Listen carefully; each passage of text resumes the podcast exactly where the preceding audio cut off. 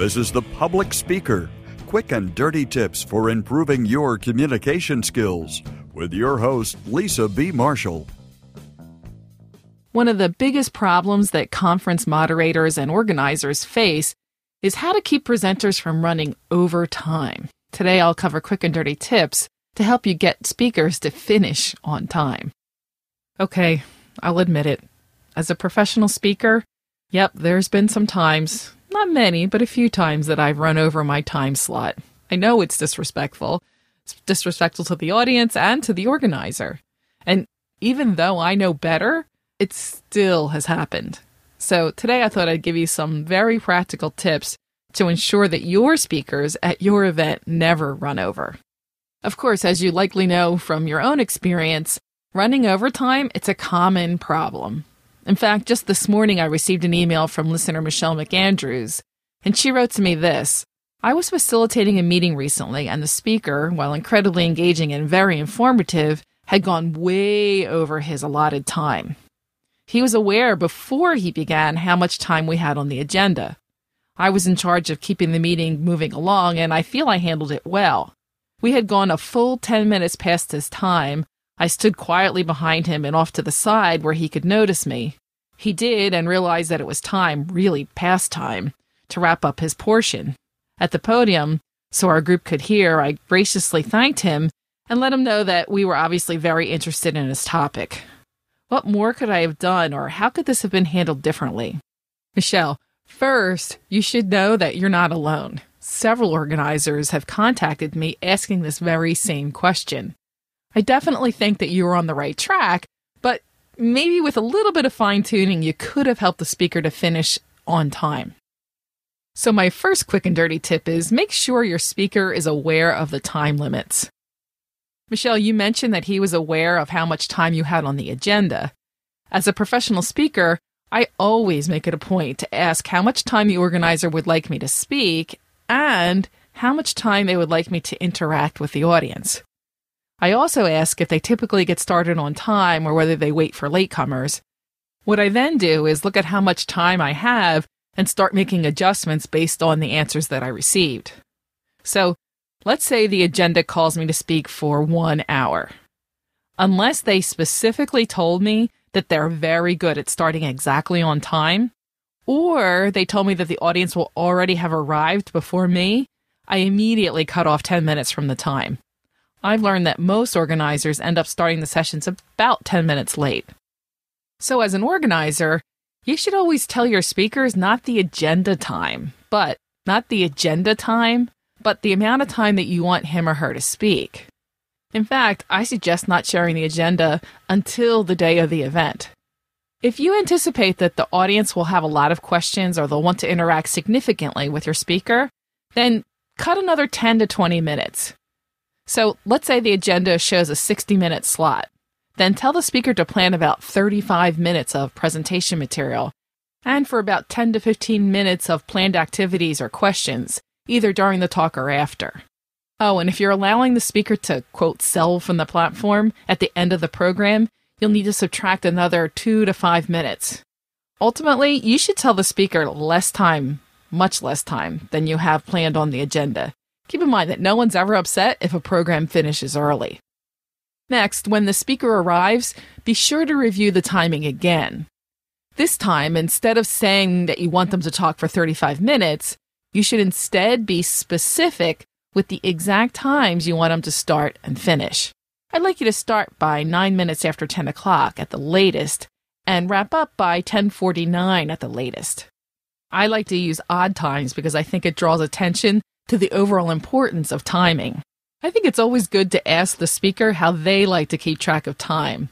Or you can just explain your system for keeping the session on track. You might also consider specifically reminding the speaker of the importance of keeping to the schedule.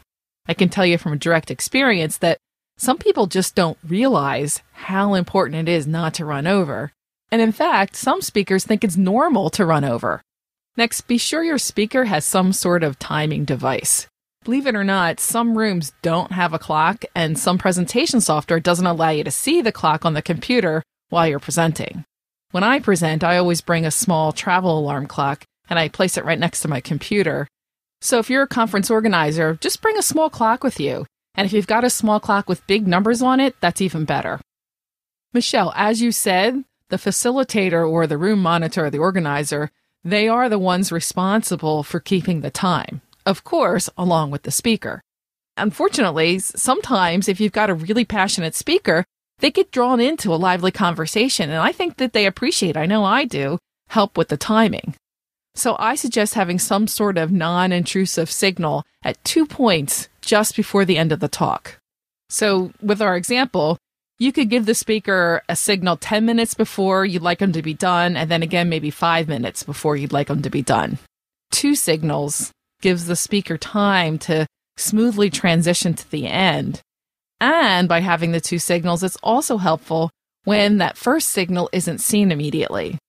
A good signal can be the organizer standing up in the back of the room or holding up a colored card. I like to have a yellow card first and then a red card. Many years ago, I borrowed that idea from Toastmasters. Many people prefer a buzzer or a bell of some sort, but I find that more disruptive.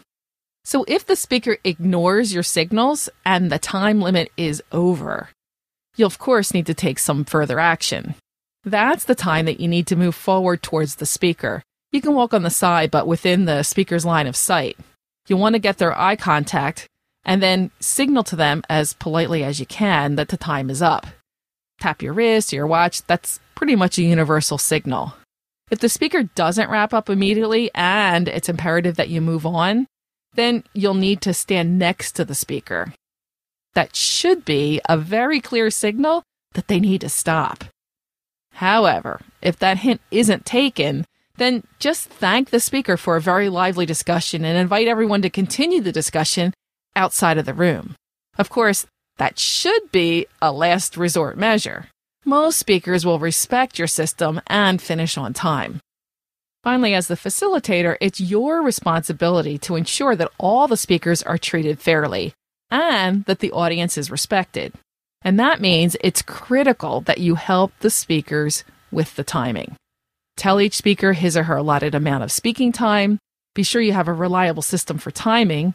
And just before the presentation, review the exact start and stop times, and walk through your timing process, which hopefully in itself will emphasize how important the timing is. Don't make any exceptions, stick to your system. You'll be thanked by the audience and usually by the speaker as well. This is Lisa B. Marshall, the public speaker, passionate about communication and ending on time. Your success is my business. Hey, did you know that the house call doctor is celebrating his first year? I can't believe it went by so fast. I just loved one of his recent episodes. It was about a mystery diagnosis. And on July 22nd, this show, The Public Speaker, will be celebrating its two year birthday. Yay! Thanks for the support. I, I sincerely am thankful for all the support that you've shown me. And if you want to keep the show going, please share the show links with your colleagues and your friends. Thanks. This week, I thought I'd change it up and say thank you to some of my new Twitter followers. So I have a mystery follower, and there's only an ID. It says Shizu, I believe. S S H I Z U. Then there's Jason Foss. He's a website designer and developer, graphic designer, and Tim Tam Eaters. Don't know what that is. Maybe you can tell me, Jason. Then we have Tech Support Ninja Crew. They're IT support ninjas kicking it in the black and putting IT issues to death one at a time. Then I've got Virginia.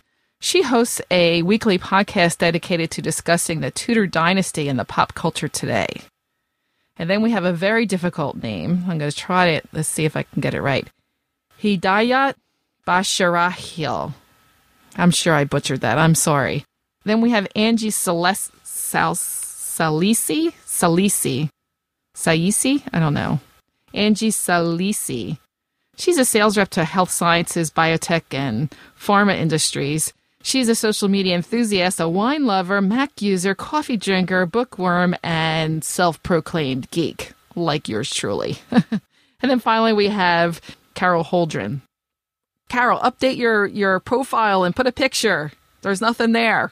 Thanks, guys. Thanks for joining the community. I really appreciate it. If you have questions about how to communicate better at work, leave a voicemail at 206 350 7970 or email publicspeaker at quickanddirtytips.com. Sign up for Lisa's newsletter or get information about speeches and workshops by visiting lisabmarshall.com. You can find a transcript of this show and links to connect with Lisa at publicspeaker.quickanddirtytips.com.